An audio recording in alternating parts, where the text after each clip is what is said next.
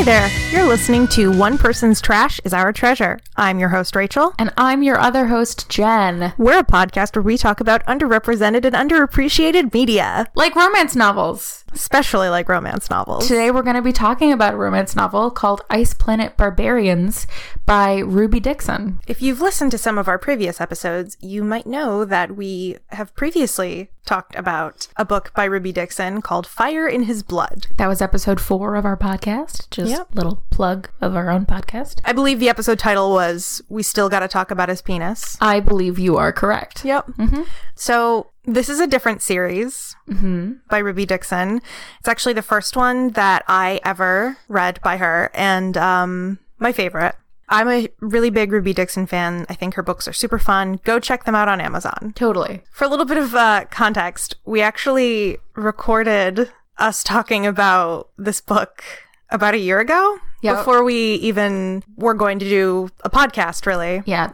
Before we actually started the podcast, we recorded a couple of test episodes, and this was the third one that we did, and they are all lost episodes because the audio quality was so horrendous. Yep. We only had one microphone, and the Ice Planet Barbarians episode actually ended up accidentally recording with my laptop microphone. Fun. And it's unlistenable. Yeah. So and it's a bummer because that episode was really fun, but we had a lot of fun talking about it again. So yep. If you're interested in checking out this series, the Ice Planet Barbarian series is really great. We're probably gonna keep doing books from this series. If you're interested in it, Ruby Dixon recently released the audiobook of this book that we're about to talk about. So go check it out. It's really good. We both listened to it. It's narrated by Holly Jackson and Mason Lloyd, who both do a really good job. Mm-hmm. And if you want to find us on social media, we're on Twitter at Optiot, O-P-T-I-O-T, and on Instagram at OptiotPod. You can also find us on our website, OnePerson'sTrashIsOurTreasure.com. Hope you enjoy. Bye. Bye. Hey, everybody. Jen here, by myself. Sans Rachel. And I don't have my pop filter with me, so I apologize, but just wanted to give everybody a heads up, kind of a trigger warning for in the beginning of the book there's some rape that happens, and we briefly mention it in the episode. So if that's the kind of thing that you need to stay away from, then, you know, this is just a heads up that that's there. Okay, everybody, back to the show. So Jen, yes, Rachel. Why don't you start by telling the listener what you just read? Today we're going to be talking about a book called Ice Planet Barbarians by Ruby Dixon. It is the first in the Ice Planet Barbarians series. Rachel loves this series, and she told me to read it a while ago, actually. Yeah, and I mean, at least upon your first reading, we both actually really liked the book. Mm-hmm. Yeah. So let's kind of just start off by giving a little bit of background as to what the series is.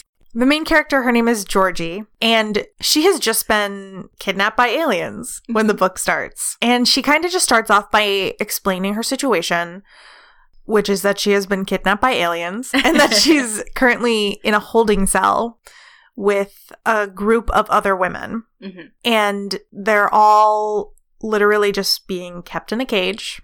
They have a bucket to use as the bathroom, and they have chips in their arms, trackers in their arms, and they're completely being treated like cattle. Mm-hmm. The first woman who had been kidnapped, her name is Kira. She has a translator in her ear, and she has gathered and told the other women that they were kidnapped to be sold off, either as food or pets or who knows. Yeah. To other aliens, and also that there are 6 pods that are in this cargo hold, which contain what Kira suspects to be the initial cargo. Mm-hmm. There's an idea among the women that the women who are being kept in the cage were extras that they just decided to pick up to make an extra buck. Yeah, because there are 6 women in the 6 pods. Mm-hmm. So the conditions in this cage are understandably horrific. The women are all terrified because the masterminds of this operation are these little green men, but the muscle are these big orange basketball head guys mm-hmm. who rape them mm-hmm. when... If they make too much noise. Yeah, if they make any noise or if they're too loud. And Georgie discovers that this is the case when one woman gets kidnapped after her. Mm-hmm. And she is a French Canadian who doesn't know English. And the other girls are unable to calm her down and she freaks out. And Georgie and the other girls just kind of watch as the big orange basketball heads come in and drag her out and just rape her. Mm-hmm. And I think she even says that another girl a few days later cries out in her sleep and she gets raped as well. Yep. So it's pretty horrific mm-hmm. what these women are dealing with. Other than Kira, there is Liz mm-hmm. who tells Georgie what's going on when she first wakes up in the cage. Liz and Kira are kind of the two big ones yeah. in the first book. So... Georgie decides that this can't go on. Mm-hmm. They need to try to escape. So Georgie comes up with a plan that they're all going to work together to overpower one of the guards, mm-hmm. knock him out, grab his gun, and go from there. Mm-hmm. Conveniently, when they have their escape attempt planned, the little green men have some engine trouble and end up dropping the cargo hold mm-hmm. and just dropping it onto a nearby planet. The escape attempt does go fairly well otherwise, though. Yeah. They do kill the one basketball head. Yeah, Georgie manages to grab his weapon and then bashes his head in mm-hmm. until he's dead because she can't figure out how to use the gun. Fun. Let's talk a little bit about Georgie really quick. Okay. Because I don't know if I could have been as brave as she was. Mm. Because the reason none of the women did anything is because none of them wanted to be the one who gets raped mm-hmm. if the plan goes south, you know? Mm-hmm. So Georgie ends up volunteering to be the one to kind of make the distraction so that the other women can help jump this guy. Because the idea is they have to, like, make some noise and get him to open the cage so that... They can all overpower him. And so Georgie can throw their shit bucket on him. To distract him. And ends up throwing it on herself a little too. Mm-hmm. Poor thing. Yeah. So, I don't know. I admire that about Georgie because, like I said, I don't know if that's something I could do. She does a lot that I'm not sure that I could do. Yeah. She's a very... strong person. Sure, yeah. So the cargo hold has been dropped onto a nearby planet. Naturally, the drop is not easy on the inhabitants of the cargo hold. Mm-hmm. Two of the women die. Mm-hmm. The rest are all pretty severely injured. Georgie breaks her wrist. Everyone is in extremely bad shape. And they're also weak from being kept in the cage this whole time. Like, they're not being fed a lot and... Mm-hmm. It's pretty dire, but they've escaped. Mm-hmm. When Georgie wakes up after the cargo hold crashes on this planet, they realize that they're on an ice planet. And at that point, Georgie knows that if they don't do something, they're all going to die. Mm-hmm. They don't have enough food to sustain them for long. It's freezing. They need to do something. Mm-hmm. Partially because she's the bravest, partially because she is the only one who physically can. Georgie ventures out into the unknown of this alien world. This, like, ice tundra or something. Yeah. But first, she strips... the basketball head of his clothes. Yeah. So that she can wear them. Yeah. Smart. I mean, that's what I would do. They're all in their pajamas. Like, they were all taken in their sleep. Yeah. And none of them remember being taken. They literally just went to bed one night and then woke up on this alien ship. Mm-hmm. Yeah, it's really fun. If you're interested in romance and sci-fi and aliens, it's like a really fun read. And It might not sound it. Yeah. But we recommend checking it out if you're interested. Absolutely. You know, Rachel's read a lot of this series, and I intend to continue reading the series. It's an interesting world that mm-hmm. Ruby Dixon created. So let's get into it. Okay. Spoilers. Spoiler time. So when Georgie goes out into the ice world, mm-hmm. which they dub Not Hoth. Oh, that's right. In a reference to Star Wars. That's right. I forgot about that. I found that really endearing. There are like a couple Star Wars references. Like, it kind of gives you the idea that, like, Georgie is kind of a Star Wars fan, mm-hmm. which is an interesting piece of her character, because you mentioned this when we recorded the first time, that we don't know a lot about Georgie's life before this, mm-hmm. at least in this book. I don't know if that changes, which I think is interesting. And it's interesting that as a character, she's well drawn enough that you do get a sense of who she is without knowing kind of where she came from on Earth. Yeah, you don't know a lot about her, but you know who she is. Exactly, yeah. I mean, I still think that holds true, mm-hmm. even upon my fifth reading. No, I definitely think that's true. Her personality shines through, you know, mm-hmm. like, I would like to know more about her and about whatever life she held before. Mm-hmm. But I like, it's not necessarily relevant to the situation she's in. No, and it's not. Other than we do learn that every woman who has been taken is 22, right? Lives alone, isn't pregnant for the most part, and is in relatively good health. Mm-hmm. But that's all we know about Georgie. Yeah, you know, and her life before she gets kidnapped by aliens, because it's not relevant to the situation she's in. I'm glad that the book doesn't really go into it, because she still feels like a person. Mm-hmm. Which is, like, kind of hard to do, so. Yeah, I think it's a testament to Ruby Dixon's ability to craft character, mm-hmm. you know? I really like the characters of this series. I think you really get a sense of community, and I think each character has a really distinct voice. But especially as you continue to read the series, each narrator really does have their own voice, in my opinion. I could see how that could be true, because even in this book, with the different characters that there are, it flip-flops between Georgie's point of view and Vektal's point of view. Mm-hmm. And we should say who Vektal is. Yeah. So for context, when Georgie ventures out into this wasteland, she describes her surroundings a lot. Mm-hmm. And Georgie gets caught in a trap. Mm-hmm. One of those ones where she, like, steps in the rope and then it pulls her up by her ankle up into the tree. Which is very tropey of, like, humans. Like, that's a very human trap. Yeah. So it's interesting. Yeah. And the hunter who set the trap mm-hmm. finds her and comes across her, and he's our hero. Mm-hmm. And he's blue. He's blue, and he's got horns and a tail. And some other fun anatomy. Yeah, so this dude finds Georgie in his trap, mm-hmm. upside down and passed out. Yep. And, well, vibrates. He starts vibrating. Yep. And it turns out the reader doesn't know. Mm-hmm. what this means, but he refers to this as resonance. Mm-hmm. And he refers to his quee. Yes, and you don't know what his quee is, mm-hmm. and how his quee has chosen this strange creature that's caught in his trap. You know, if out of context, it actually sounds kind of dirty. Yeah. The first time I read this, I kept thinking, like, I swear to God, if you have this weird prehensile dick, that's gonna, like, wiggle around and it chooses your mate for you, I'm gonna bounce. Oh my God. I'm just gonna be like, bye.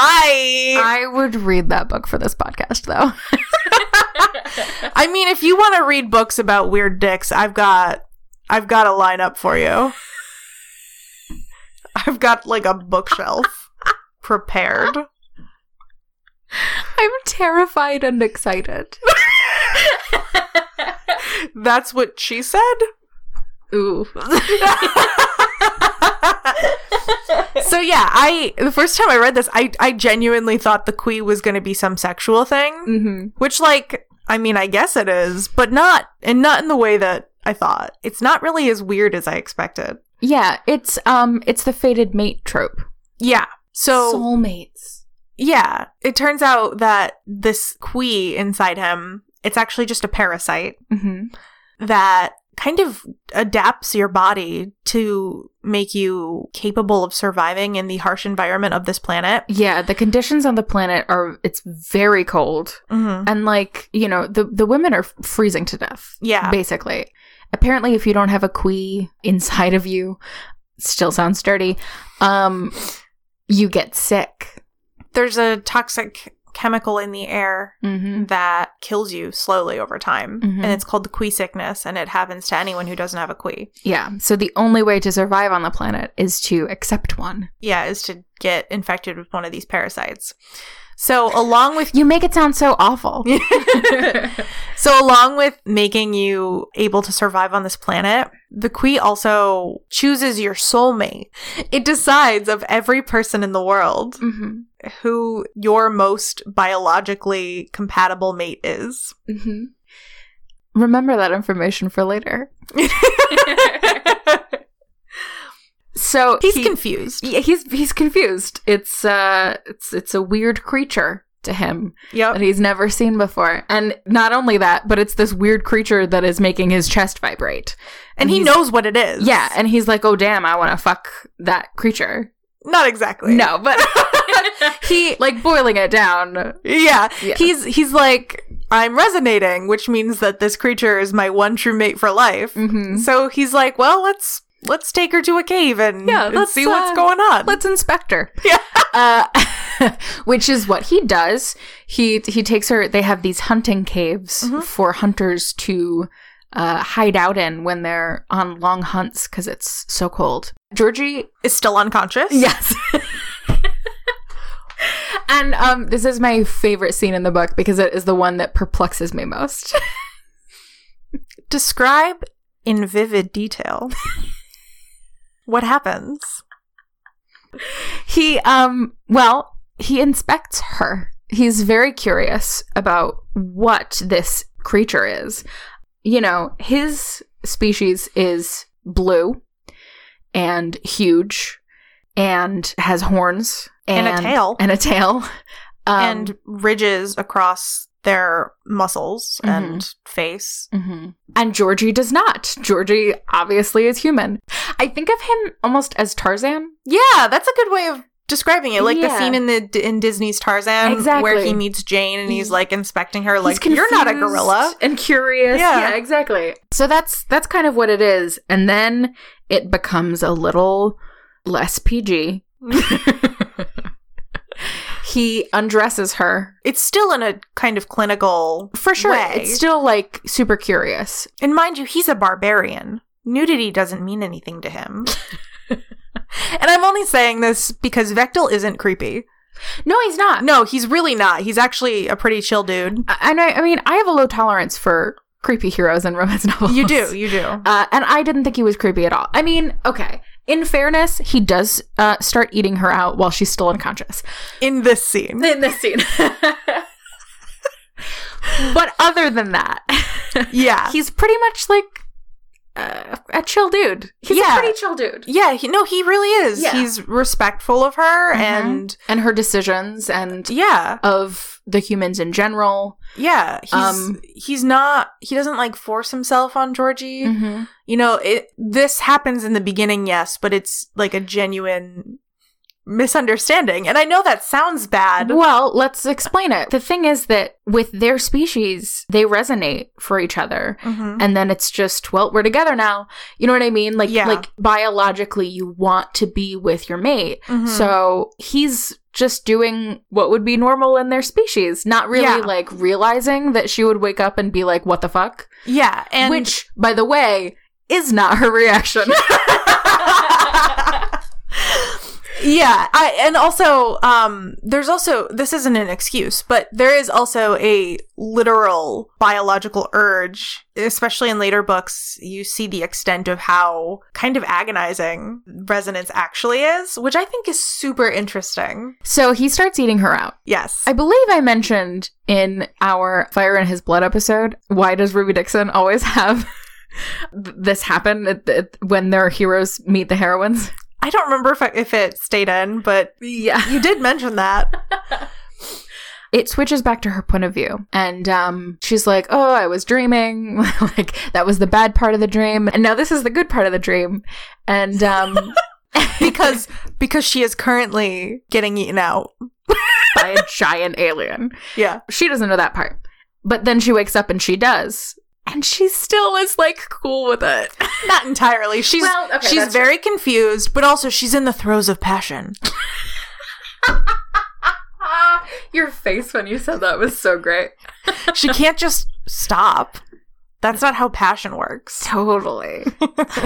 And maybe it's like, it's just that romance novel effect where he's just so amazingly good at it that we can't even comprehend how unstoppable it is. Oh my God. That there's a lot of that in this book. There's a lot of that in all romance novels. Yeah. So yeah, he continues. To completion. Mm-hmm. And it's like the most amazing orgasm that anyone has ever had. Yeah. Mind you, she had been living in a cargo hold without access to a bath or a shower for like a month. Also, she spilled shit on herself. Like literal, like a shit bucket. Yeah. Sewage. Bothers me a lot. Yep. Mm-hmm. So yeah, after she orgasms, she's like, what the fuck? She snaps out of it. She's like, oh God. Mm-hmm. Mm-hmm. Well, and there's an alien in front of her. Yeah, and Vektal, having completed his task, is like, well, now we move on to fucking. Mm-hmm. And here we go. Yep. So he's ready to just keep moving, and she's like, hell no. Yeah. Let's not. And he's like, what? Why not? You know? He's kind of cute. Yeah, I mean, he doesn't, like, force her or even, like... it's a genuine misunderstanding. Yeah, so he just stops and he's like, huh, okay. Yeah, and he doesn't... Well, here's what I think is so great about Vektal. He doesn't get mad at all. No, not at all. Which has not been my experience with most other romance novels. Mm-hmm. I think he might be the only hero that I've read so far that hasn't had even an ounce of frustration over not being able to fuck the heroine immediately. Yeah, that might be true. So it's like super refreshing that he's like, oh, okay, what do I do? Yeah. Obviously, they can't understand each other, which I think is interesting. I don't even remember what their pseudo conversation is like after she freaks out.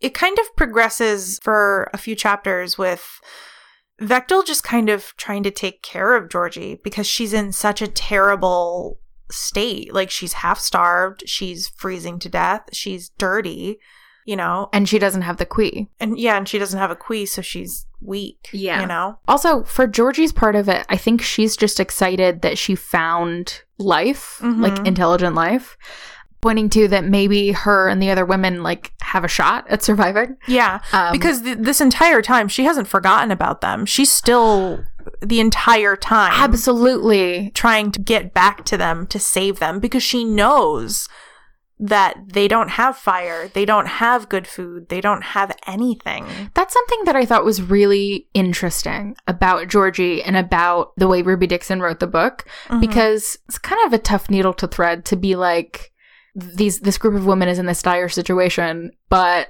one woman is the heroine of the book, so she's going to go off and fall in love and have lots of sex. Yeah. And to have that not be like a super shitty thing to do is like really hard to balance. But I think she does it well in that, like you said, Georgie never forgets about the other women. Mm-hmm. She repeatedly feels guilty. When she's comfortable because Vektal is feeding her and just like holding her at night and keeping her warm, you know, she feels guilty, you know, like she enjoys it because she's getting some well-deserved reprieve from the agony she's been living in. And then she instantly feels guilty. Yeah. Because she knows that, you know, the other women are back there. And I remember really liking that the first time, and I really liked it this time too. Me too. It's another thing that makes Georgie an interesting character and a likable character. Even though it is a little ridiculous, the situation she's in, and the fact that she's like, all right, we can bone. Yeah. Which isn't how it works. After the initial cunnilingus, she really isn't down for it at first, you know. Yeah. She's pretty dead set on like, let's save these girls. Absolutely. I mean, when Vektal is taking care of her, she, even though they can't understand each other, she has to try to convince him to take her back to where they were dropped, which is deep into mountains and in the complete opposite direction of where his tribe is located. Yeah. So she does convince him to do it. Yep. She trades sex. They're bathing in a river. Yep. Using berries as soap. And the river is a hot spring. Yeah. And she goes over and grabs his dick and she's like, hey. She's like, hey, this will happen if we go up the mountain. Which... I feel like when I read it for the first time, I was very like, what the fuck? Mm-hmm. But this time, you know, she wanted to save her friends. Yeah. You know, like, I get it. And he's also, he hasn't been like an unpleasant companion by any means. True. You know, like, he's literally done nothing but take care of her and keep her healthy and alive. And like, you know, if you came across a stranger on a foreign planet, that is not what I would expect, you know, for him to just like literally dedicate his every waking moment to keeping you comfortable and alive. And safe, you know. Mm-hmm. Apart from the environment, it is not a friendly world. It's full of everything you come across is basically going to try to kill you and eat you. It's super dangerous. I mean, in his point of view, when they're traveling, he points out like several things in the immediate area that are really dangerous. Like there's like several like creatures or whatever, and even plant life can be, you know. Oof. Yeah. Hostile alien world. We should mention that he's the chief. Yeah, he's the chief of his tribe. Yeah. Yep. Because of course he is. Of course he is. But, you know, I mean, Georgie, you don't see a lot of this in Vektal in this book, but Georgie is a true leader, you know, in this book. So it's appropriate in that sense that she would be the chiefess. The lady chief. I don't. The first lady of the chiefdom. I don't know. So whatever. So yeah, but we mentioned this in the other recording, and I think it's worth noting. Despite the fact that this book is called Ice Planet Barbarian, Vektal isn't an alpha hole. By and large, I would say that they're not a barbaric people. Not at all, no. Yeah. They do have an organized social structure with etiquette, including, you know, the hunters have to keep the caves stocked for one another. Like, if you use the food and supplies in a hunting cave, you're expected to restock it before you leave. Yeah. And what makes them barbaric is the fact that they live in caves and are hunters and gatherers rather than driving around in spaceships. And or cars. Yeah, or any sort of advanced technology at all. Like, they use primitive weapons even. They don't even have bows and arrows. They use slings. Yeah. So I think that it's actually really interesting that she chose to use this kind of barbarian trope for this series, but didn't go the traditional barbarian alpha hole route. Me turning you, Jane. Yeah. Which I actually really appreciate, because what I like about the barbarian trope is not necessarily the, like, you know, me, Tarzan, you, Jane-ness of it, but rather just the survival aspect of it. I think that's an interesting plot line, and I think it's an interesting source of conflict in a love story. And I think it's even more interesting the way it's done here, in that they are civilized in all other ways. Like, I think that their speech pattern is really interesting, the way Vektal speaks, and later when you hear other barbarians speak, their speech pattern is definitely deliberate. I think Ruby Dixon is writing in a certain way. Absolutely. I'm kind of fascinated by it. I wouldn't be able to describe it. Vektal is very serious, so his speech makes sense. You know, like, you would expect it. It's a little bit old-fashioned and proper. And that's exactly the word I was about to use. Proper? Whereas Georgie, you know, uses slang, and she'll be like, wow, these aliens say hello by eating pussy. And, you know, like, that's she's a typical 22-year-old woman in America. And you see a lot of personality come out of the human women in that way, and that they are typical 22-year-old women, even though they all have distinct voices. So when you get to the tribe and you meet the other barbarian men and women, you might not expect that they could all retain that proper speech pattern while having distinctive voices or while having a sense of humor, but they do. My favorite hero of the entire series is the hero for book 3. His name is Ihako, and he's actually really witty and charming and funny, and I love him. And he still has that proper formal way of speaking, but he's still, like, goofy, and he teases his heroine, and I won't tell you who it's gonna be. It sounds so fun. I want to read it. He's great. Like, he laughs at himself. You know, it's really great. Give me heroes that laugh at themselves. Oh, fucking Niccolo. Swear to God. The hero from Champion by Fabio. Wink. So I think that that was a really interesting and well-executed choice on Ruby Dixon's part. Mm-hmm. Yeah, for sure. This is where I get a little foggy on the sequence of events. Mm-hmm. It's a lot of traveling through dangerous ice alien planet, and then... So they bone. Yep. Inevitably. And an interesting thing about this race, they're called sa-khui, about their anatomy, specifically the male anatomy, is they have a lump above their genitalia called a spur. I feel like now is a good time to talk about the audiobook. I didn't even get to that! So, as we mentioned before, Ruby Dixon, congratulations. Mm-hmm. She just released the audiobook for the first Ice Planet Barbarians book. The Dragon series is already coming out in audio. Oh, cool. Yeah. I suspect that she knew our schedule and knew that we needed it. Absolutely.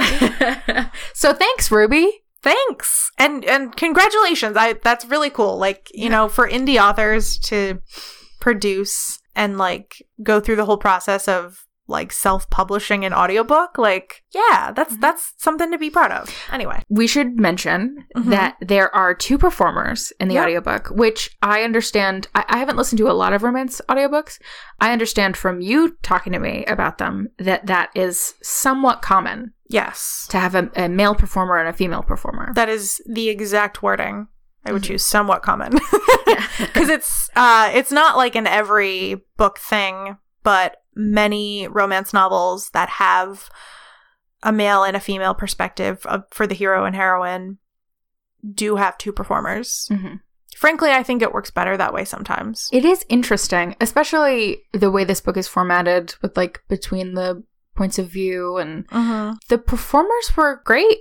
Yeah, I was actually really unsure of Georgie's. Me too. At first. And then the second I heard her do Liz. Same. I was like, no, she's good. Literal same. Because I think I wasn't, in my head, I didn't read Georgie as having any kind of an accent. Me either. And, so and the performer gives her a southern accent. Yeah, it's not super pronounced. No. But it was enough that it threw me a little bit. Yeah, me too. But then she would do other characters and like it was like subtle changes. Mm-hmm. And I was like, oh. Specifically Kira, I thought she got the voice down, you know? Yes, I remember hearing that and being like, damn. Yeah. And that's what I want from my audiobook narrators. Mm-hmm. And the guy was good. It was interesting to hear him give Vektal an accent without giving Vektal an accent. Yep. I mean, what else are you going to do? Yeah, no, I have to give props to... both performers, especially though Vektal's narrator, specifically because he's an alien. Mm-hmm. Like plain and simple, he's an alien. Yep. These are not real names. A lot of them aren't real words. Mm-hmm. And he's a barbarian whose sole purpose in life at the start of this book is to take care of a human woman, which isn't like a... real character motivation. It's a romance novel hero motivation, you know, which that's not a fault of Ruby Dixon. That's the genre. And that's what women want to read. And that's fine. So, you know, it's kind of difficult material to work with in that regard. Sure. So, you know, props to him because he committed. And yeah, which is what you need from a romance novel narrator. What you need more than anything is commitment. Yeah. Because it can be hard. Through nobody's fault but my own, it was a little hard to listen to. No, I'm in a fan group for Ruby Dixon, and if you read her books and you enjoy them, check out the Blue Barbarian Babes Facebook group. Mm-hmm. It's a fan page for Ruby Dixon. She is not affiliated with it. It was started by her fans for her fans. Mm-hmm. It's great. It's just a bunch of women gushing about her books and giving recommendations for similar books. And I actually posted a screenshot of me starting to listen to it. Mm-hmm. A lot of them asked me, is it sexy? And I was honest. I was like, listen, I do not find any audiobook I've ever listened to sexy. Yeah. And it has... nothing to do with the writing. It has nothing to do with the narrators. It's just absolutely. It's just the sensation of having someone whisper, I sank my into her wet no, whispered into your ears. Yeah, it's nobody's fault.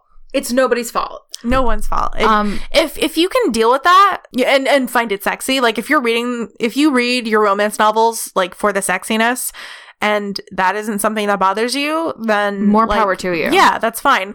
But you should know going in that it might be uncomfortable for you, which I think it is for many people, but that doesn't mean that it is unlistenable. Absolutely. I'd never listened to a romance novel in audiobook form before.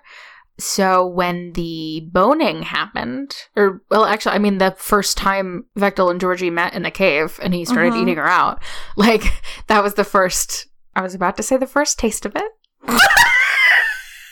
And then I caught myself. No pun intended. That was the first time that I had experience with listening to that being read to me. Mm-hmm. And it was just, it's not for me. And it only got worse from there. Yep. Yeah. Honestly, the narrators do a great job. It's not their fault at all. No, and I really do want to emphasize that. Yeah, me too. This is our problem. Yeah. Not theirs. And not that I think it's a problem. It's just like, that's not... Maybe it's immaturity, but...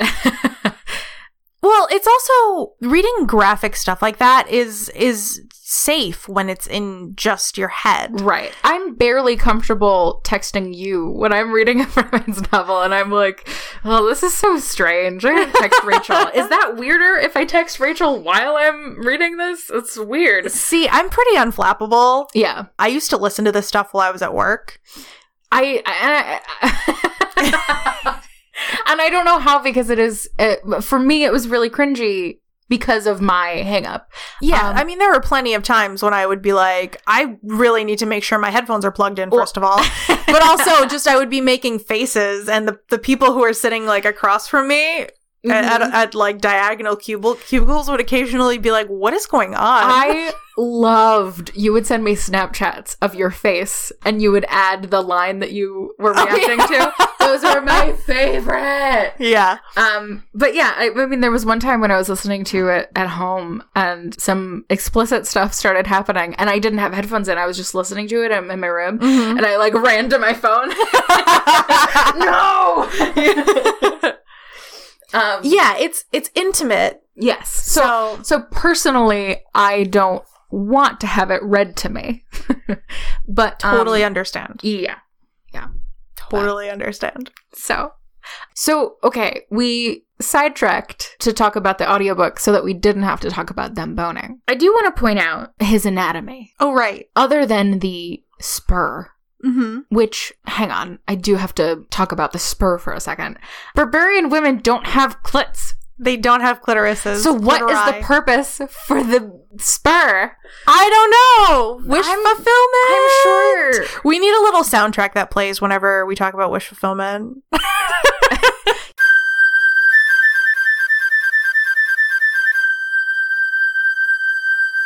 Wish fulfillment. Man, hey, Ruby Dixon, can you let us know the purpose of the spur? Also, Ruby Dixon, draw us a picture. Yeah. Because I have no idea what this thing looks like. Oh, I just realized that I'm picturing it kind of like red, like it's a pimple. No, it's blue. Yeah. And miraculously, like, it's not, like, sharp or anything. It's just... No, I'm so confused because sometimes in certain books, it's described as, like, the size of a finger. But I don't know if it sticks out. I don't know if it's, like, a finger that's, like, resting against their lower abdomen.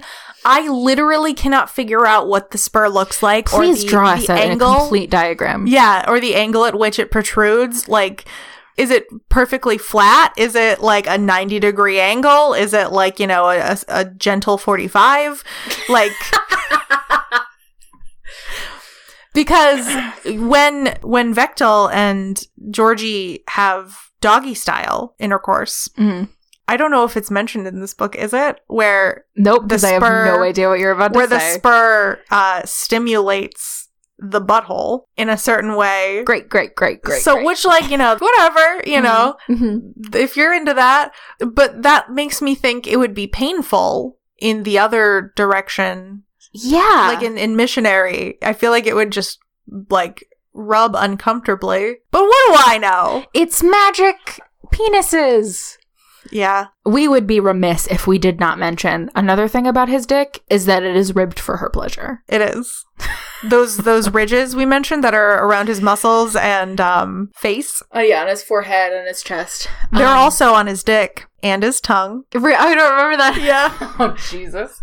I remember when I read it for the first time and the ridges were being described, I thought to myself, those are on his dick. Yep. Because like, why wouldn't they be? He's literally just a woman pleasuring machine.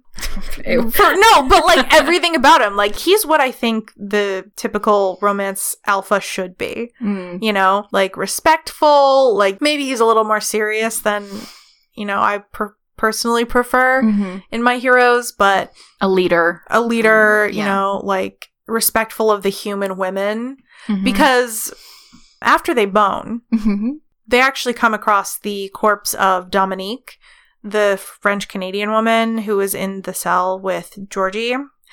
She, as far as they can tell, ran away and died of the cold. Yeah. But at this point, Vektal realizes why Georgie has been desperately trying to get him to go back up the mountains, and he's like, "Oh shit, there's other women." There's other. He had no idea where she came from, and they can't understand each other yet. So yeah. So that is actually the thing that convinces Vektal to bring Georgie back up there, where they find the other women, and Vektal's like, "Oh shit, there's women. We have to get them safe."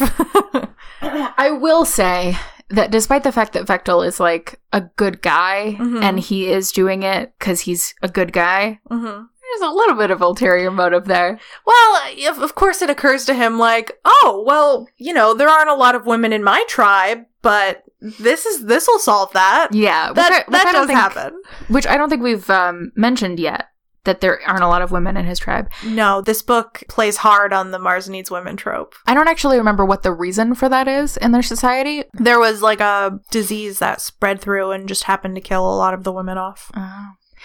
But it means that there are a lot of men in his tribe that are lonely and horny. There are only 2 women of childbearing age in the entire tribe, and they are both mated. Yeah. So he's not doing it in a weird way or whatever, which sounds weird to say, but when he sees the group of women that Georgie came from, he's like, maybe some mates for my friends. Yeah. which in fairness is how he thinks of it, you know, because the resonance is such a huge thing in their culture that when he sees them, he's like, oh, maybe there's a chance that some of the men in my tribe would resonate for some of these women. It seems like it's sad that they are so alone. Well, also just they know the tribe is going to die out. That's true. You know? That too. But also this species mates for life. Yeah. So, you know. Yeah. One interesting thing about them mating for life, though, is that they only mate for life once resonance happens. Because before that, they actually have a really liberal culture as far as sex goes. Like, there is no shaming about sex whatsoever. Like, Vektal is not a virgin. And Georgie meets his ex-girlfriend, and it's totally cool. Yep. Like, there's no everybody's cattiness. Really cool about it. Yeah. You know, he was disappointed that she resonated to another man, but like... Because that's got to be a weird thing. But also, she says, so was she. Which is super interesting to me. Because she wanted to be with Vektal, and then she eventually realized that the guy that she resonated with was the right guy for her. She's also the tribe healer. But yeah, I like that there was no cattiness there, that there was no jealousy. And that's one thing that I like about the series overall is that there aren't a lot of instances of like cattiness. And even between the guys who are competing for the women oftentimes aren't sore losers in general. Like they're usually pretty, there's kind of a camaraderie amongst them all, despite the fact that some of them they know are going to be alone forever. It makes perfect sense for that to be the case to me, because it probably stems from the fact that, you know, like I said, resonance is such a huge part of their culture and their society that, like, everybody gets it and it's biological and it's just kind of what happens. Yeah, that's also the thing. Like, it's literally, you have no control over it, so, like, why fight it? Mm-hmm. You know? There are examples throughout the series of people who fight it. I think it has the potential for interesting conflicts to arise. I could only imagine how human beings would behave if we had something similar. Mm-hmm. You know? I mean, our entire culture would be way different. Yeah. And it's kind of reflected in their culture, at least from what little we see in this book. So when he's looking at the women, he isn't just seeing mates for his friends, but it occurs to him. Yeah, definitely. So Georgie and Vektal had brought extra furs from the hunting caves for the women. I think everybody's still alive. Some people are worse for wear. One girl, Tiffany, is not doing well. She's got, like, a fever going, and the quee sickness is really taking hold of her. Everyone else is in bad shape, but they're all conscious and, like, getting by. Yeah. It's going to take a couple days for him to get back to his tribe. And Georgie is like, I'm going to stay with the women. Vektal refuses. Mm-hmm. And a fun little thing that happens, actually, is Vektal says to the women, like, not expecting them to understand, but he's like, oh, just keep my mate safe. And Kira has the translator in her ear, and she's like, oh, your maid. And Georgie's like, what? Because this is actually the first she's heard of it. Mm-hmm. Up until now, she has not realized that Vektal has lifelong intent. Well, yeah, I mean, they can't understand each other. Yeah, exactly. You know? But it was kind of just like a funny thing that happens because Vektal's just like, oh, just watch over my mate for a second. It is really funny. What I appreciate is that they're not bitter about it. No, I think Liz says something to the effect of, like, listen, I don't care how many aliens you bone. Yeah. Like, just let's get out of here, you know? Yeah. They actually, like, they tease her about it. And I actually think that's another tool that Ruby Dixon used to soften the reality of them suffering while she's boning an alien in a cave, is that, like, this served to kind of lampshade the ridiculousness of the situation. And they tease her about it. But I almost expected, when I read it for the first time, there to be some sort of conflict or something where, like, they confronted her, like, oh, you've been out there being fed and blah, blah, blah, and we've been here. But that is not what happens. No, not at all. Which I love. Which, yeah, like, the other girls are probably just grateful that they're going to be rescued. Yeah, you know? And they're being fed and they have blankets. Yeah. These women really kind of are like a team. I appreciated that. Especially because it's a group of women taking care of each other. Like, that's really important, you know? Definitely. And they went through something unbelievably traumatic together, which probably served as quite the bonding experience. Definitely. So Vektal kind of makes sure that they have food, but he can't travel with all of them back to the caves. And it'll just be faster in general if he goes by himself and then gets all of the tribesmen to come back and get her. He does take Georgie, though. Well, that's because he will not leave her. That's true. She wants to stay with them. Yeah. And he refuses. Yeah. Which I also appreciated, that Georgie, you know, she's very aware the entire time, which I really like in my romance novel heroines, because it isn't always the case. Yeah. So they leave them with the blankets, the furs, and food, I think, I'm sure. And they set off back to Vektal's tribe. And along the way, they bone in another cave. Yup. Plot twist. Because the cave is a spaceship. Vektal's tribe has referred to this cave, with quotations around it, as the Elder Cave for as long as anyone has known of it. It's strange, smooth walls. Yeah, it's a spaceship. Yeah.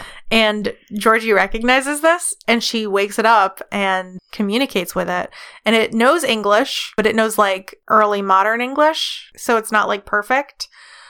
But it actually is able to implant Vektal's language into her brain, and then they can communicate. Still not a perfect version of his language, which I think is interesting. Yeah. So yeah, that's fun that they can communicate. She also picks up a bunch of other information. Like, so now not only can she communicate with him, but she finds out from the computer about the quee and the sickness. Which up until now, she knows nothing about. Yeah. She doesn't know that they're all dying slowly from these chemicals in the air.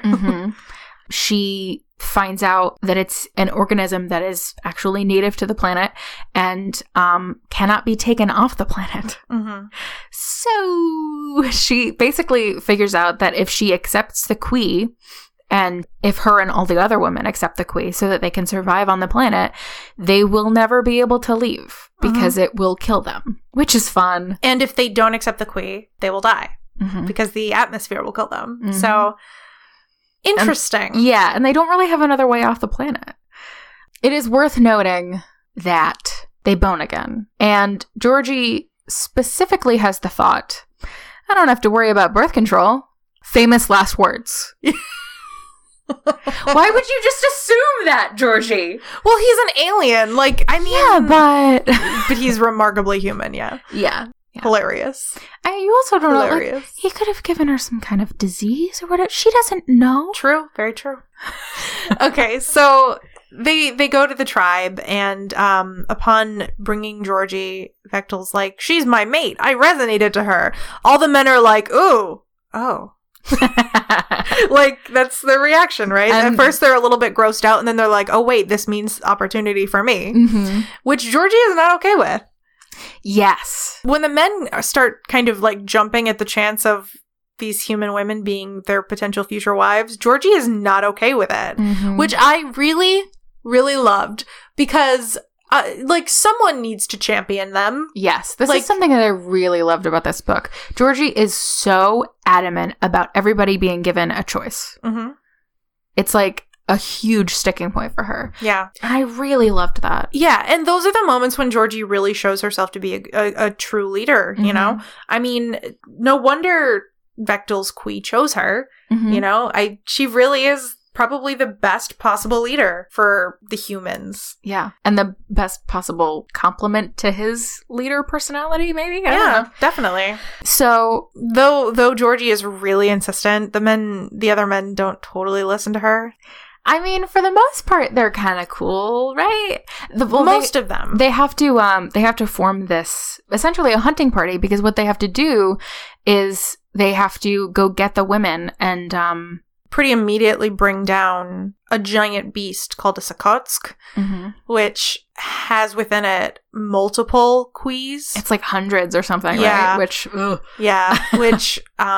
they have to take out of the heart and immediately put it in the human women. Yeah. So they're basically, Vektal basically has to take a hunting party with him. Something that this book does really well is set up for later books. Yes. Without being super annoying and overt about it. Because, you know, other times when someone's, like, setting up for a sequel, it's very transparent. That it's like, oh, these two characters for the next book. Set up.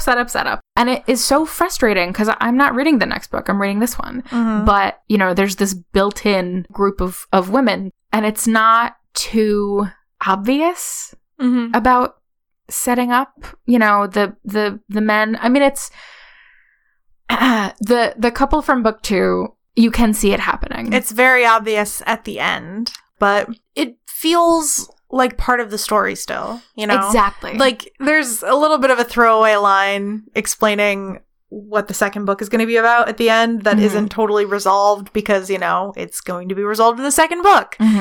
But I completely agree. A lot of romance novel series have a different hero and heroine for each book of the series. And you have a lot of instances where, you know, the characters from book one will have a best friend who is there the entire time, who gets set up to be the heroine in the second book, or, you know, which is fine. It works. It works in this book. But it also depends on how it happens. Like, this book does it well. Yeah. Other books, not as much. Yeah. The heroine from book two is Liz, who is a fucking delight.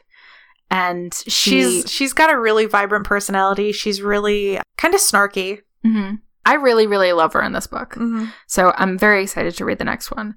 You know, it's interesting. In this book, she is probably the woman other than Georgie who has the most screen time, for lack of a better page time. But it's not annoying. Yeah, I mean, starting out the book, you wouldn't necessarily know that Liz is going to be the heroine of book two. Yeah, not until later when stuff happens. Yeah. And the hero for the next book, I'm less excited for. Yep, you're not going to like him. Nope, I'm not. There is a member of Vektal's tribe I don't remember his name. Rahosh, who is very keen to have a mate. Mm-hmm. And so naturally he joins the hunting party, mm-hmm. along with a bunch of the other men, and they travel back to the women. Mm-hmm. They get the women, they load them up in the arms of the strong barbarian men. Well, when they first go in there, into the cargo hold where all the women are, mm-hmm. Georgie hears somebody resonate. Mm-hmm. Which I want to mention, she talked to Vektal about it. She laid it out for him. She's like, listen, they need to decide to stay here. They mm-hmm. need to decide to take the quee. Like, it has to be completely up to them. It's, like, really important to her. And mm-hmm. he is so cool about it. Oh, yeah. Like, there's no bullshit there. Like, he gets it, you know? Yeah, totally. And he's, like, Georgie is not just that the women have a choice in whether or not they, like, mate someone, but they have a choice as to whether or not they even accept the quee. Exactly. You know, which I think is, you know, it's not much of a choice, but at least Georgie gives them. Like, she desperately wants them to have that choice, mm-hmm. which all of them accept. And I thought it was really interesting how Georgie's status as a leader kind of comes into play again mm-hmm. when they hunt down the Sakotsk, and the other women are very hesitant, and so is Georgie, but someone has to show them that it's going to be okay. Mm-hmm. So she accepts the quee first, and all of the women follow suit. Mm-hmm. But first, they have to be given all of the information about what exactly that means, you know, mm-hmm. because they're kind of completely in the dark. Like, the last time Georgie and Vektal were there wasn't a whole lot of information exchanged because Georgie didn't have a lot of it. And they also choose whether or not they're going to let it be known with the information they have about the fact that these men are all horny and desperate, mm-hmm. that there are 6 more women in those pods still. Yup. Who, as far as they know, went to sleep in their beds mm-hmm. back on Earth and have no knowledge that any of this has been happening. Yep. So they have to decide what they're going to do. Like, are they going to wake them up? Because, like, they have to have a choice, too, you mm-hmm. know? So they do decide to wake them up, which is traumatizing for them because, mm-hmm. I mean, you know, imagine going to sleep and then waking up in this kind of situation. And being told, so you can never go home, mm-hmm. and also you might have to fuck an alien. Yeah, but if you don't, you're gonna die here in like a week. Yeah. mm-hmm. So yeah, but I think the way Georgie handles it, even though it is an impossible situation, the way Georgie handles it is really great and makes me really like her. When she's talking to the women about what they want to do, we haven't said this yet, she doesn't really want to say what she's thinking because she doesn't want to influence them, which mm-hmm. I appreciate. But they ask her, well, what do you want to do? Because mm-hmm. she's the leader. And she's like, well, I'm a little biased because earlier, I guess Vektal can just sense that she's pregnant, which I don't know. Is that explained? The queen knows. I don't know. But yeah, she's pregnant. So if you ever are in a position to have sex with an alien, don't be like Georgie and be like, I don't need birth control. Whatever. Yeah. At the end, Georgie wakes up after accepting the quee. She has glowing blue eyes now. She doesn't feel freezing cold. And it's Bella again in Twilight when she's a vampire. Oh, yeah. And then they bone in the snow. Mm-hmm. Oh, well, we should say that what's-his-face runs off with Liz. So book 2. Yeah, Rahosh, the guy who's really hankering for a girl, literally just snatches Liz and books it, which Vektal is pissed about. But at the moment, he's just kind of excited because Georgie has a quee and she's vibrating for him now. So they go off and they don't even go to a cave. They just fuck in the snow. Yep. Fun. Yep. I mean, like, on the ice planet, that's probably just the closest you're going to get to a mattress. Sure. It does remind me of the very end of Fire in His Blood when when the guy's like, oh, we're going to fuck now. Bye. Yeah. okay. Yep. So what kind of concluding thoughts did you want to end with? Well, I want to know, how eager are you to read book 2? When I first read Ice Planet Barbarians, books 2 and 3 are already out, and book 4 was coming out very soon. So I read them all within the span of a month, but I read the first 3 within the span of a week. Mm-hmm. You know? I really loved it. I loved the series from book 1. Mm-hmm. Yeah, I do really enjoy it. And I love Liz. I'm not so excited for Rahosh. Mm-hmm. Book 3 sounds fun. But I don't know. Probably if I didn't have other stuff to read for this podcast, I'm looking at you, Gon, I'd probably read it. I don't know. Well, I was just curious if you were as, like, engaged by it as me, but it sounds like you're not.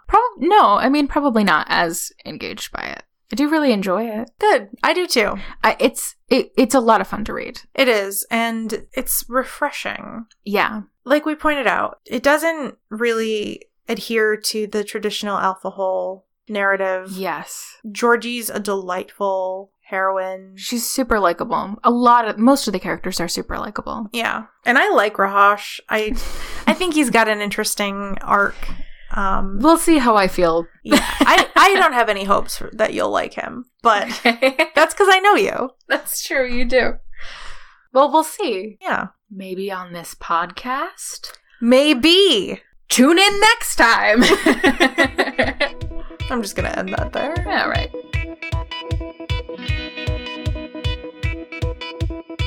So there you have it, listener. That was our discussion on Ice Planet Barbarians by Ruby Dixon. And the anatomy of blue barbarian men. Yeah, if you didn't know that this was an explicit podcast, you sure do now. Yep, for sure. So once again, if you are intrigued by Ruby Dixon's Ice Planet Barbarian series, seriously check her out. They're really fun. Yeah. Ruby's a great writer. She's super active on her Facebook as well, her Facebook page, Ruby Dixon. Her books are all available on Amazon. They're all under $5. And her audiobooks have whisper syncs, so you can buy the ebook and then purchase the audiobook for like $7. So, Pretty good deal. And maybe someday she'll come on our podcast. Yeah, and she can answer all of the questions we have. Dare to dream. Like, what do the trees look like? What does the Sakotsk look like? How big are the dragons? Oh, God, yes. Yeah. Please draw us detailed illustrations of the dragon dick and the barbarian dick. Yes. All of this and more. Next time on Optiot. Oh, also social media. I know I was going to have to say something. You can find us on Twitter. We're on Twitter at Optiot. That's OPTIOT. And on Instagram at OptiotPod. OPTIOTPOD. Okay, joke stealer. You can also find us on our website, OnePerson'sTrashIsOurTreasure.com. God, the look she just gave me. Okay, I think that this is enough. We're loopy. Bye. Content.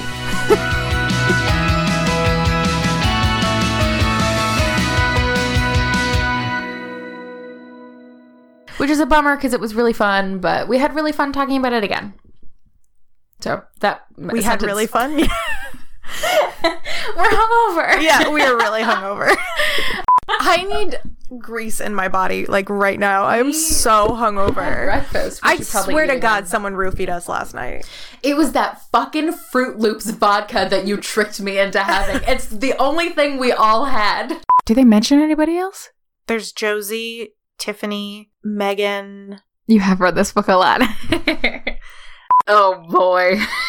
Podcast name. Some other fun anatomy. Yeah. His name is Vektal, and he's an alien. That was a really weird sentence. So he finds Georgie in his trap. Mm-hmm. And he's like, yes, no. Because it's so cold, but their bodies are so hot. Why are you saying it like that? I don't know. Because I didn't mean it like that, and then I realized while I was saying it how it would sound, and I decided to lean into it. Why don't you go with me? Fine, I'm going. Gone. I don't think I want to. Too bad. Describe in vivid detail what happens. When he's inspecting her body, he takes note of the fact that she has hair. Mm-hmm. And pubic hair. But only he says she's hairless except for the tuft on her head and the small tuft of hair between her legs, which he chuckles at because he thinks it's so silly. Which, okay. But like in an adorable way. Sure, but hashtag patriarchy. By the way, he carries her on his back, and I said it in the first recording, I'll say it again, I always think of that scene from Twilight. It just seems so awkward. And Vektal has to literally go all barbarian on her, or on the Metlax, to save her life. On her. Yeah. That was Freudian slip.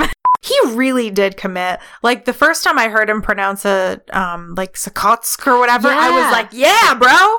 This is gonna sound cheesy. In a way, it did change my life. You know, I wrote my own alien romance novel. That is now for sale on Amazon. A Child of Paramythius by Harper Prince. I mean, what is there to say other than the fact that they bone? Alien men just can't have normal human dicks, because then why wouldn't you just want to fuck a human man? Your alien man has a... normal. I know, I was being sarcastic. Alien penises! Exclamation point!